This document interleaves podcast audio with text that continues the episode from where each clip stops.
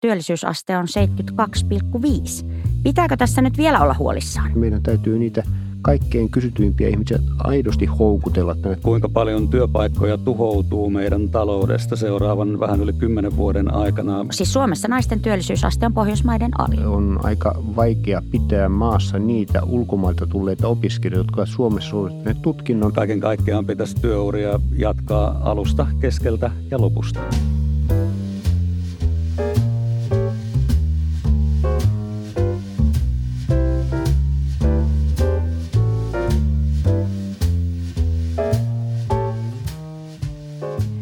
Seiska Vitonen on työ- ja elinkeinoministeriön podcast Suomen kasvusta. Minä olen Reetta Räty ja tässä jaksossa kysyn vierailta, mikä Suomen työmarkkinoissa mättää. Vieraanamme on tänään osastopäällikkö Antti Neimala Temistä. Tervetuloa. Kiitos, kiitos. Ja toisella tuolilla täällä studiossa istuu toimitusjohtaja Vesa Vihriälä Etlasta. Kiitos. Mukavaa, kun olette paikalla.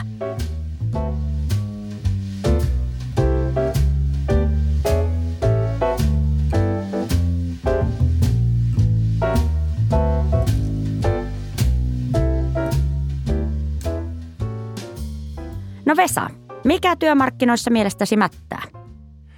Ei meillä varmaan mitään yhtä yksittäistä ongelmakohtaa, vaan useampia. Ja osa voi kutsua nimellä kohtaanto-ongelma, se, että minkälaista työtä kysytään, ei ihan mätsää sen kanssa, minkälaisia valmiuksia ihmisillä on tai missä ihmiset sattuvat olemaan nyt juuri tällä hetkellä. Ja toinen kysymys on sitten vähän tämmöinen ajan yli tapahtuva ilmiö, että meillä ei osata oikein työmarkkinoilla reagoida oikein shokkeihin – kun käy niin, että työn kysyntä vähenee, niin työn hinta ei sitten reagoi sillä tavalla, että me pystyisimme ylläpitämään mahdollisimman korkeaa työllisyyttä. Tähän me varmasti palataan vielä. Siinä on muutamakin mielenkiintoinen ajatus. Antti, mikä sinusta on suomalaisen työmarkkinoiden suurin yksittäinen ongelma just tällä hetkellä? No kyllä se tuo kohtaanto-ongelma on. Meillä on yrityksillä runsaasti ongelmia rekrytoida ammattitaitoista työvoimaa ja, ja samaan aikaan työttömyys on aika korkealla tasolla vielä, että tässä meillä on paljon purtavaa. No tässä me ollaan niin tätä ongelmaa hahmotettu. Sanokaa vielä, että miksi siis työmarkkina ei reagoi tähän shokkiin? Eikö markkinatalous siis ikään kuin toimi vai mitä siinä tapahtuu? No meillä on palkanmuodostukseen liittyvä kysymys sillä tavalla, että jotta työlle syntyisi kysyntään, se hinnan täytyy olla jollakin tavalla kohdallaan. Ja jos tuottavuus kehittyy hyvin, hyödykkeiden kysyntä kehittyy hyvin, yrityksellä on varaa maksaa korkeita palkkoja, silloin yleensä ei ole mitään erityistä ongelmaa. Palkkoja maksetaan, se houkuttelee ihmiset töihin ja kaikki on ihan kunnossa. Ja näin oli esimerkiksi asianlaita 2000-luvun alussa ennen kuin me kohtasimme isoja shokkeja. No sitten meille tuli tämä finanssikriisi, sitten me tuli omia shokkeja, Nokia-shokkeja, vähän muutakin. Palkkakehitys oli liian vahvaa verrattuna siihen, mikä on yrityksen palkanmaksukyky, että yritykset joutuvat irtisanomaan työntekijöitä, eivätkä palkanneet uusia. Ja meidän palkanmuodostus ei siis reagoinut tähän tilanteeseen riittävästi ja tämä on hankala asia meille nyt eri tavalla kuin se oli oman rahan aikaan, koska nyt meidän valuuttakurssi ei ole se, joka voisi tämän kilpailukyyn palauttaa. Nyt täytyy palauttaa kilpailukyky, jos on heikentynyt nimellisten palkkojen sopeutumisella se on osoittautunut vaikeaksi. No, no miksi se ei siis reagoi siihen? Ja kiitos, että selitit nyt meille muutama esimerkin shokistakin, eli finanssikriisi ja Nokia ovat tässä kielessä sokkeja. No se onkin vähän vaikeampi kysymys. Meillä jostakin syystä palkat ovat nimellisestikin alaspäin aika jäykkiä. Ne ovat reaalisesti jäykkiä, nimellisesti jäykkiä ja tutkimuksen mukaan ovat hieman jäykempiä kuin monessa muussa maassa. Niin jos me olisimme oman rahan ajassa, niin silloin tämä ei olisi hirveä ongelma, koska juuri valuuttakurssi voisi korjata tämmöisen ison makrotaloudellisen sokin, joka koskee koko taloutta. Ja meillä on esimerkkiä maasta, kuten esimerkiksi Saksa. 2000-luvun alussahan sitä kutsuttiin Euroopan sairaaksi mieheksi, työttömyys oli kovinkin korkea – siellä tehtiin työmarkkinauudistuksia, siellä tehtiin maltillisia palkkaratkaisuja, siellä tuotiin enemmän kilpailua työmarkkinoille ja paikallisen sopimisen mahdollisuuksia laajennettiin. Ja niiden seurauksena itse asiassa Saksan palkkakehitys oli hyvin maltillista vuosien ajan – ja tämän seurauksena Saksan työllisyys kehittyy erittäin hyvin ja nyt Saksassa on ensimmäisen kerran pitkään aikaan samanlainen työllisyysaste kuin me parhaissa Pohjoismaissa. Suomi on jäänyt Saksasta tässä suhteessa jälkeen, kun me aikaisemmin olimme Saksaa parempi maa. Hyvä, kiitoksia. No aloitettiin siinä ongelmilla ja Suomen ongelmilla siitä, että mikä työmarkkinoissa mättää, mutta itse asiassa mehän ollaan viime aikoina saatu hyviä uutisia Työllisyyden kasvu on ollut poikkeuksellisen vahvaa ja aika kunnianhimoisiakin tavoitteita on saavutettu. Tällä hetkellä nyt keväällä 2019 työllisyysaste on 72,5. Pitääkö tässä nyt vielä olla huolissaan? No kyllä vielä pitää tehdä erilaisia toimenpiteitä, joilla me saadaan työllisyyskehitystä paremmalle, paremmalle tolalle ja, ja äh, ensi vaalikautta ajatellen on asetettu jo tavoitteeksi, että pitäisi päästä 75 prosentin työllisyysasteeseen. Ja, ja siinä – ei enää ole helppoja toimenpiteitä, joiden kautta tämä voitaisiin saada aikaan. Talouskasvu yksin ei tietenkään riitä, mutta talouskasvua tarvitaan työllisyyden parannemiseksi jatkossakin. No monet ekonomistit sanoo, että vaaleihin valmistautuvien puolueiden ja tuleva hallituksen, sitten kun semmoinen saadaan, pitäisi keskittyä, usein kuulee tämmöisen fraasin työllisyyden rakenteellisten esteiden poistamiseen. Niin kertokaa nyt meille, että mitä nämä rakenteelliset esteet siis ovat esimerkiksi. Jos mä aloitan, niin yksi liittyy juuri tähän palkanmuodostukseen. Jos palkanmuodostus on hyvin joustavaa, niin silloin me kykenemme näistä paljon puhutuista sokeista hyvin selviytymään. Niitä tulee aina, niistä täytyy selviytyä. Myöskin semmoisista sokeista, jotka koskevat yksittäisiä ammatteja, yksittäisiä yrityksiä, toimialoja, ei vaan siitä sellaisia, jotka koskevat koko taloutta. Ja paikallinen sopiminen on tapa, jolla näihin voi hyvin reagoida. Toinen iso tematiikka liittyy tähän kohtaanto-ongelmaan – miten me voimme luoda ihmisille semmoisia osaamisia, kompetensseja, että he sopivat niihin tehtäviin, joista kysyntää on. Kun työmarkkinat koko ajan muuttuvat, työelämä muuttuu, täytyy luoda uusia valmiuksia. Kolmas iso tematiikka on ne kannustumit, jotka ihmisillä ovat ottaa työtä vastaan tarpeen vaatiessa muuttaa asuinpaikkaa työn perässä. Ja nämä liittyvät sosiaaliturvajärjestelmään, verotukseen ja nämä ovat myöskin rakenteellisia kysymyksiä. Ja ehkä neljäs alue – ovat yleensä työehdot, työaikojen järjesteleminen, se miten asioita työpaikalla ylipäätään hoidetaan, kaikki tämän tyyppinen tematiikka.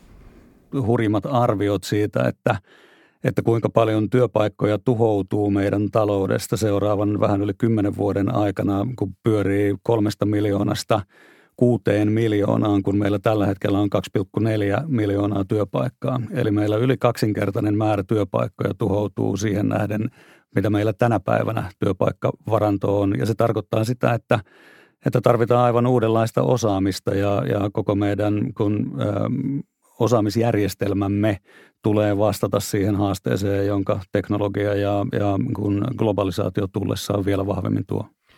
Tuota, tuo luku kuulostaa hir- hurjalta kymmenessä vuodessa enemmän kuin kaikki työpaikat jotenkin uusiutuvat, mutta ei se ole se hurjempi kuin mitä me olemme nähneet viimeisen 15-20 vuoden aikana.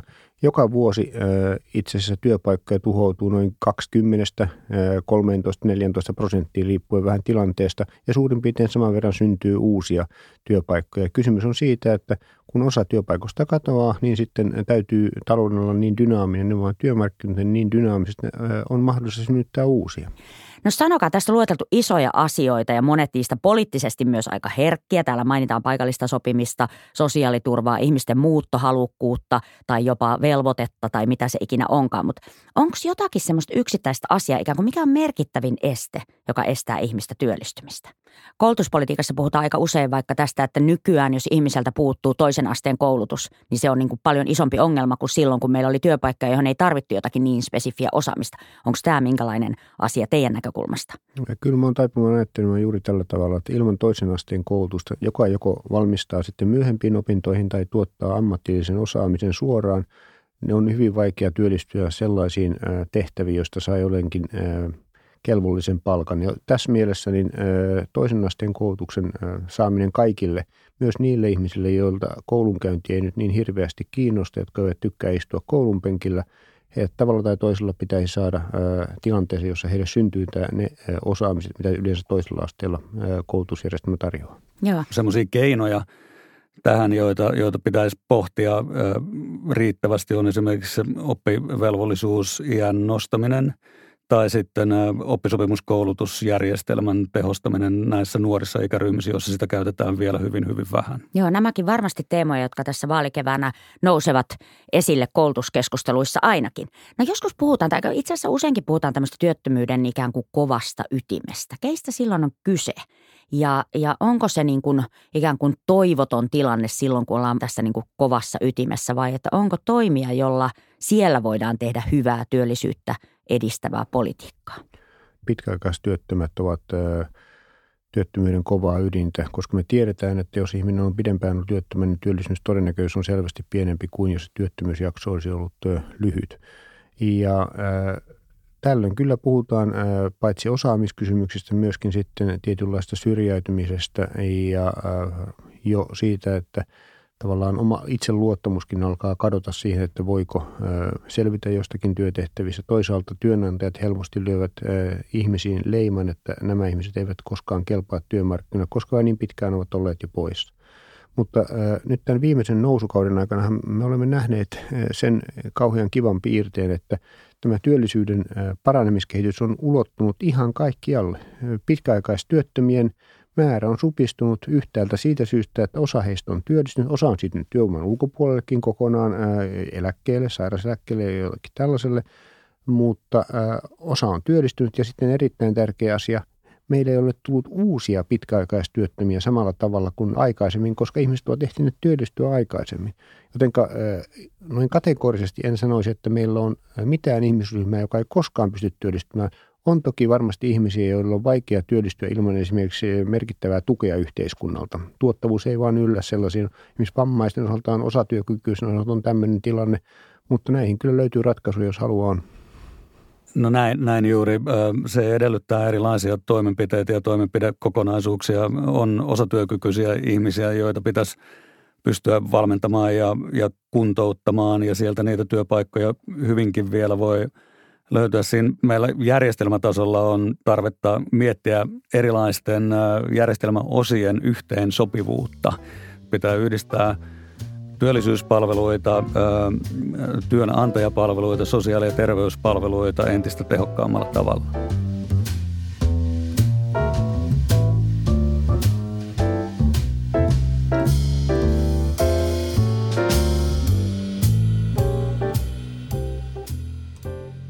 No mutta hei, jos meidän tavoitteena edelleen, tai kun meidän tavoitteena on se 75 työllisyysaste, niin mihin ne uudet työpaikat nyt tällä hetkellä syntyy? Aika ilmeistä on, että tietysti ne ovat palvelualan työpaikkoja. Ei sen takia, etteikö meidän teollisuuskin voisi menestyä, mutta teollisuus ei jatkossa, vaikka sen työllisyyskehitys voi olla parempaa kuin se on ollut jonakin aikana historiassa, ei kuitenkaan tule työllistämään hirveän paljon – sellaisenaan suoraan, koska monet niistä tehtävistä, joita teollisuudessa tehdään, ovat automatisoitavissa tai ovat jo automatisoituneet. Mutta palvelupuolella ne tulevat varmaan henkilökohtaisiin palveluun, suunnittelupalveluihin, hyvinkin monennäköisiin asioihin, asioihin, joita me emme vielä oikeastaan tiedäkään. Kuulkaa, tässä studiossa on tämän sarjan aikana puhuttu aika usein ulkomaisista osaajista. Eli muualta tulevista, niin kuin välillä sanotaan huippuosaajat ja sitten usein päädytään siihen, että tarvitaan ylipäätään osaajia – niin kuinka paljon teidän mielestä me tarvitaan tänne Suomeen väkeä, jotta päästään vaikkapa tuonne 75 työllisyystavoitteeseen? No kyllä Suomeen tarvitaan kymmeniä tuhansia työ- ja opiskeluperäisiä maahanmuuttajia, jotta me saadaan kun, ää, riittävästi tänne osaavaa työvoimaa. Ne ei tosiaankaan kaikki ole huippuosaajia, vaan osaajia tarvitaan kun matalammankin ää, osaamisen töihin. Ja, ja tässä on lähdetty itse asiassa hyvin aktiivisesti – toimimaan myöskin nämä valtiovalta, kunnat, tiedeyhteisöt, työnantajat yhdessä. On havaittu, että me joudumme houkuttelemaan tänne ulkomaista työvoimaa, että talouden kilpailukyky pysyy, pysyy yllä – Juuri näin, me tarvitaan hyvin monennäköistä työvoimaa. Itse tämä 75 prosentin työllisyysaste pitäisi saavuttaa kyllä ilman ulkomaista potentiaaliakin ihan, ihan sillä työvoimalla, joka meillä, tai sillä työikäisellä väestöllä, joka meillä nytkin on. Mutta sen lisäksi me tarvitsemme ulkolaisia työntekijöitä pitämään jollakin tavalla tämän työikäisen väestön ja koko väestön suhteen kohtuullisesta tasapainosta osittain on kysymys siitä, että mahdollistetaan ihmisten tulo tänne. Toisaalta on kysymys myös siitä, että meidän täytyy niitä kaikkein kysytyimpiä ihmisiä aidosti houkutella tänne. Tehdä tästä sellainen maa, että tämä on kiva paikka, hyödyllinen paikka, mukava paikka, houkutteleva paikka tehdä töitä.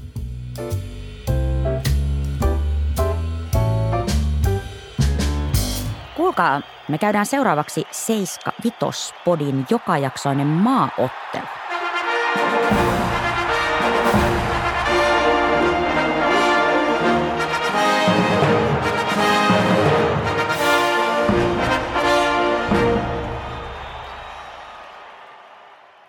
Kertaa me verrataan naisten työllisyysastetta Suomessa ja toisessa Pohjoismaassa Tanskassa. Ja nämä luvut on Eurostatilta vuoden 2018 lopulta. Tanska 72,3, Suomi 70,9. Mitä sanotte? Naisten työllisyysaste. Miltä kuulostaa? Ero ei ole hirveän suuri juuri tässä ja nimenomaan tanskalaisiin verrattuna. Ero olisi suurempi, jos vertaisimme Ruotsiin, vaikka Ruotsissa sitten tilastoeroja, jotka, tilastointieroja, jotka tekevät sen eron ehkä vähän liian isoksi, mutta siitä huolimatta ää, Ruotsiin nähden me olemme enemmän jäljessä kuin Tanskaan nähden. Ja Tanskassahan on myöskin sellainen ää, ikävä piirre, että sitten ikääntyneitä ää, ihmisiä on vähän työmarkkinoilla verrattain vähän, itse asiassa ei hirveän paljon enemmän kuin Suomessa. Ja jos ajatellaan kaiken kaikkiaan tätä ikäjakaumaa, niin suurin potentiaali lisätä työllisyyttä verrattuna muihin Pohjoismaihin, mukaan luettuna Tanskaan, mutta ennen kaikkea Ruotsiin, on yli noin 60 sitä ylöspäin naisissa ja yli 55-vuotiaissa miehissä.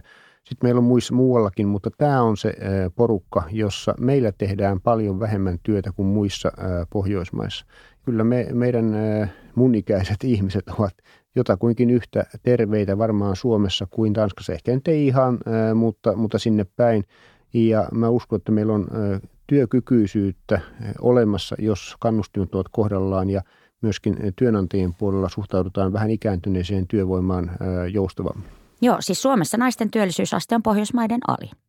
Niin ja osittain sitä siis selittää se, että meillä ää, naiset pääsääntöisesti hoitavat lapsia kotona silloin, kun vanhemmat voivat sen valinnan – valinnan tehdä ja se näkyy myöskin työllisyysasteessa ja meillä osa-aikatyötä yleisesti tehdään vähän ja myöskin tässä kohtaa osa-aikatyötä tehdään vähän, eli ollaan koko aikaisesti aika pitkiä jaksoja hoitamassa lapsia kotona ja se näkyy noissa tilastoissa. Toinen äh, kysymys, johon Vesa tuossa viittasi, on tämä tota, äh, työajan odote ja, ja siinäkin me jäädään Pohjoismaista jonkin verran, eli, eli kun – kaiken kaikkiaan pitäisi työuria jatkaa alusta, keskeltä ja lopusta.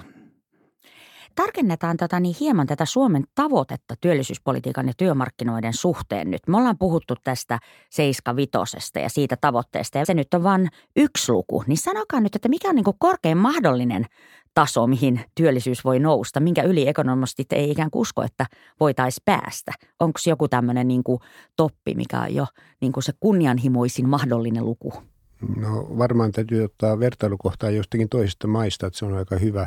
Islannissa taitaa olla työllisyysaste jotakuinkin 15-64-vuotiaiden työllisyysaste jotakuinkin 80 prosenttia. Se on aika kova luku. Mä ajattelisin niin, että seuraavalla hallituskaudella tämä 75 on ihan kiva tavoite. Se on realistinen, se on vaativa, mutta kun otetaan huomioon, että tällä hallituskaudella on kuitenkin pystytty yli 4 prosenttiyksikön parannukseen työllisyysasteessa – niin vaikka kansainvälisen talouden tilanne olisi hiukkasen heikompi seuraavat neljä vuotta, niin jos me tehdään vähintään saman mittaluokan uudistuksia kun on tehty tällä kaudella mielellään vähän vaativampia, niin kyllä me siitä kahteen ja puoleen prosenttiyksikköön varmaan voitaisiin päästä. No meillä on ollut esillä sellaisia lukuja nimenomaan vähän pidemmällä aikavälillä kuin 78 prosenttia ja sitten on puhuttu tästä 80 prosentin työllisyysaste tavoitteesta. Islanti tosiaan taitaa OECD-maista olla ainoa, joka ylittää 80 prosenttia ja yhteistä näille hyvin korkean työllisyysasteen maille on se, että siellä osa-aikatöitä tehdään merkittävästi enemmän kuin Suomessa – ja, ja silloin se voi olla tietysti yksi resepti täälläkin työllisyysasteen merkittävämmäksi nostamiseksi edelleen. Hei sano, toi on kiinnostava toi osa-aikatyöjuttu. Mitä se tarkoittaisi Suomen työmarkkinalle, jos meillä olisi enemmän osa-aikatyötä? Mihin elämänvaiheisiin ne osa-aikatyöt tässä tapauksessa voisi sijoittua? Onko se niin opiskeluaikaista osa-aikatyötä, perheen perustamisvaiheessa, lastenhoidon ja työn yhdistämistä vai ihan niin kuin läpi työelämän kulkevaa osa-aikaisuutta?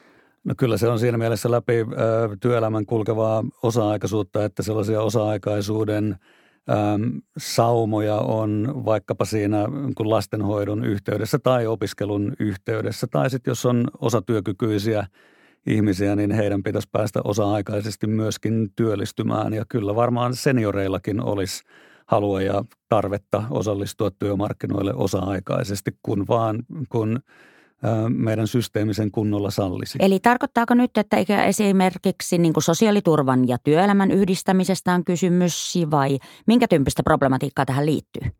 No kyllä meillä kun sosiaaliturvajärjestelmä pitäisi käydä läpi siltä kannalta, että miten täällä Suomessa on mahdollista osa-aikatyötä ottaa vastaan ja, ja siinä opiskella sivussa. Ja tämä nyt on niitä tulevan vaalikauden sosiaaliturvajärjestelmän uudistamisen avainkysymyksiä. Yksi asia, mikä tätä auttaa, on nyt tämä tulorekisteri, joka tämän vuoden aikana tulee käyttöön tai onko tämä nyt tulla jo, jossa viranomaiset saavat reaaliaikaisesti tiedon siitä, minkälaisia tuloja ihmisille kertyy eli lähteistä – Tämä helpottaa sitä, että kaikkia sosiaaliturvajärjestelmiä voidaan ikään kuin reaaliaikaisesti muokata, taikka niitä etuja, mitä ihminen saa näistä, niitä voidaan reaaliaikaisesti muuttaa, jolloin kaikki sellaiset joutavanpäiväiset byrokratian loukut, jotka liittyy esimerkiksi työttömyysturvaan, voidaan paljon helpommin ohittaa. Ja tämä edesauttaa myöskin sitten erilaisen osa-aikatyön vastaanottamista, kun ei tarvitse pelätä, että jos mä nyt teen työtä tietyn määrän, niin se vie muuten heti kuukaudeksi, kahdeksi työttömyysturvan. Ehkä saan sitten jotakin takaisin tuonempana, en tiedä. Mutta kaikki nämä voidaan helpommin ohittaa, kun viranomaiset tietävät, kuinka paljon ihminen tienaa jonakin kuukautena. No te olette molemmat maininnut kohtaanto-ongelma luonnollisestikin tässä. Onko jotakin semmoisia keinoja, niin kuin konkreettisia keinoja, jolla sitä voidaan, sitä tietenkin yritetään ratkoa koko ajan, mutta että avatkaa vähän sitä problematiikkaa. Mitä tässä pitäisi tehdä, jotta siitä päästään?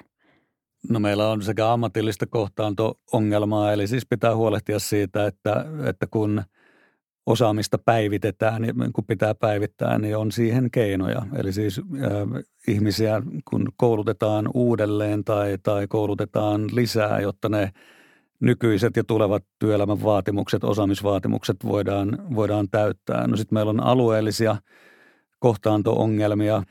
Mä oon tuossa vähän aikaa sitten katsonut tilastoja, jotka, jotka liittyy nimenomaan ihmisten valmiuteen liikkua työn perässä paikkakunnalta toiseen ja kyllä meillä sitä haluttomuutta on huomattavan paljon. En ihan tarkkaan niitä nyt muista niitä, niitä lukuja, mutta jotakuinkin puolet ihmisistä ilmoitti, että eivät ole valmiita työn perässä muuttumaan ja se on kyllä tosi paljon. Miten sitä voi, tämä on minusta kiinnostava kysymys, miten ihmistä voi niin kuin töniä tai rohkaista muuttamaan uudelle paikkakunnalle työn perässä? Mitä keinoja siihen on?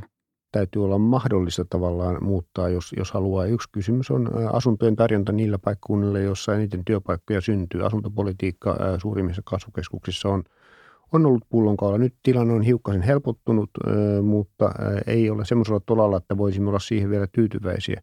Sitten on tämmöinen yksittäinen asia, johon monet ekonomistit ovat viitanneet, että varainsiitovero asuntokaupoissa on hassu asia sillä tavalla, että se juuri vähentää houkuttelevuutta vaihtaa asuntoa esimerkiksi perhetilanteen muutoksen takia tai työ, työtilaisuuksien muutoksen takia. Ja olisi järkevää, että joko siitä luovuttaisiin tai se ainakin alennettaisiin ja se korvattaisiin vaikkapa kiinteistöverolla. Sitten on tietysti kysymys siitä, että miten me ajattelemme ylipäätään muuttamisesta ja, ja tota, Mä kun olen Pohjanmaalta, siellä on aika usein muutettu Amerikkaan, Ruotsiin ja muualle, niin ehkä siellä ää, ei ole tämä vierastaminen niin suurta. Monta kertaa ajatellaan, että meillä muutetaan vain yhteen suuntaan että on menettäviä alueita ja voittavia alueita. Nettomääräisesti näin onkin, mutta meillä tapahtuu paljon ristikkäistä muuttua. Ja se, mikä on nyt ehkä uusi ilmiö tämän noususuhdanteen aikana, on, että avoimia työpaikkoja on monessa osassa maata. Ei ole enää niin, että työpaikkoja avautuu vain pääkaupunkiseudulla tai Pirkanmaalla, vaan niitä avautuu Lapissa, Kainuussa, Uudessa kaupungissa. Ja tässä mielessä tämä muuttoliike, se, että työvoima liikkuu, ei ole vain yhdeltä alueelta pois ja toiselle alueelle, vaan se on hyvin monisäikeistä. Näin juuri. Tuota meillä kun tietenkin pitäisi tämän järjestelmän joustaa sillä lailla, että, että joustava työ, etätyömahdollisuudet koko ajan lisääntyy. Ja itse asiassa kyllä siihen etätyömahdollisuuteen tartutaankin työpaikoilla nykyisin paljon enemmän, jolloin se ei enää ole sitten niin paikka riippuvaista se, missä – missä töitä tehdään ja sehän avaa aika, aika huikeitakin mahdollisuuksia. Onko meillä siis konkreettisesti tällä hetkellä paikkakuntia, joissa on työtä, mutta ei asuntoja? No kyllähän tästä on näyttöä sillä tavalla, että ne hinnat jotka, ja vuokrat, mitä esimerkiksi Helsingissä peritään ja, ja mitä on sitten ihan siinä lähettyvillä, ovat aika kovia ää, tavallaan keskituloiselle ihmiselle. Ja, ja se heijastaa juuri sitä, että ää, asuntotarjonta loppujen lopuksi on kuitenkin niukkaa siihen kysyntään nähden ja sitä täytyy olla vuodesta toiseen tuntuvasti lisää asuntorakentamista, niin se mahdollistaa näiden hintatasojen tasapainottumisen.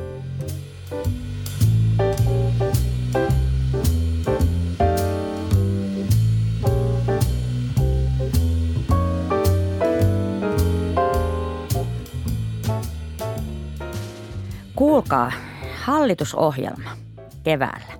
Millaisia asioita tarvittaisiin ihan suoraan seuraavaan hallitusohjelmaan, jotta meillä olisi toimivammat työmarkkinat ja enemmän työpaikkoja? Nyt jos te saisitte päättää, niin mitä sinne kirjataan? No jos vaikka aloittaisimme tästä Harri Hietalan ehdotuksesta siitä, miten paikallista sopimista pitäisi edistää. Tavallaan lainsäädännöllä tehtäisiin mahdolliseksi se, että paikallisesti sovitaan – vaikka meillä ei olekaan tuota kaikkia niitä luottamusmiesjärjestelmää paikalla, vaan, vaan siellä on sitten muuten henkilöstön edustus. Ja siinä oli minusta hyvin tasapainon ehdotus.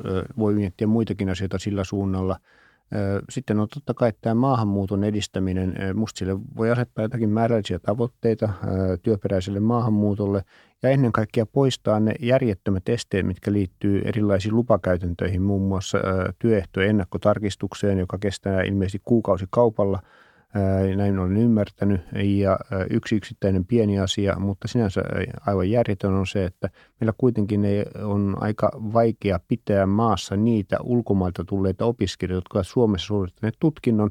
Ei ole mitään automatiikkaa, jonka takia he voivat olla pitkäksi aikaa jäädä Suomeen etsimään esimerkiksi työtä. Ja tämmöiset olisi helppo pitäisi poistaa. Sitten on yksi asia, joka on työmarkkinajärjestöjen pöydässä. Se on eläkeputken myöhentäminen, se jäi viimeisessä eläkesopimuksessa ikään kuin katsottavaksi asiaksi. Palataan siihen, palataan vuonna 2019, työmarkkinajärjestöt palaavat siihen. Minusta se on asia, jota hallituksen, uuden hallituksen pitäisi paimentaa, jos se ei ole itsestään menemässä, menossa eteenpäin. Vesa mainitsi paikallisen sopimisen edistämisen. Siitä voisi sanoa, että se on varmasti tullut pysyäkseen hallitusohjelma tasolle se on huomattavan poliittinen kysymys, että miten paikallinen sopiminen ja sen mahdollisuudet säädellään, mutta eiköhän tuohon asiaan palata tässä tulevallakin vaalikaudella. Se osaamisen kehittäminen, kun meidän kun koulutusjärjestelmän uudistaminen nykyisiä olemassa olevia tarpeita vastaavaksi, niin siinä on hallitusohjelma tason tavoitteen asetantaakin reippaasti sosiaaliturvajärjestelmän uudistaminen, joka liittyy osaamiseen ja, ja kun osallistumiseen työmarkkinoille, niin näitä pitäisi tarkastella nimenomaan sitä työllisyysastetavoitetta vastaan ja niistä johtaa sellaisia hallinnon alat ylittäviä ää, toimenpidekokonaisuuksia, joilla saadaan vaikuttavinta tulosta aikaan. No niin, ja nyt paikallisesti sovitaan täällä, että alamme olla keskustelun loppupuolella – Seiskavitos podcastissa me esitellään jokaisessa jaksossa joku yllättävä numero. Ja tämän jakson numero on 2,6. Se on nimittäin työttömien työnhakijoiden osuus työvoimasta luodossa vuonna 2018. Luku on Manner-Suomen alin. Korkein luku taas on Pelkosen niemellä, jossa se oli 16,8.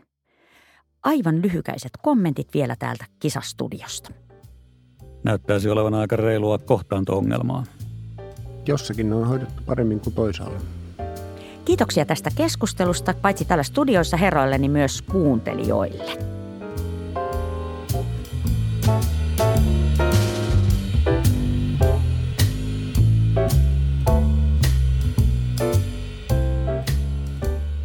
Kuuntelit Temin 75 podcastia. Löydät sen työ- ja elinkeinoministeriön sivuilta sekä iTunesista ja Spotifysta. Ensi kertaan, moi moi!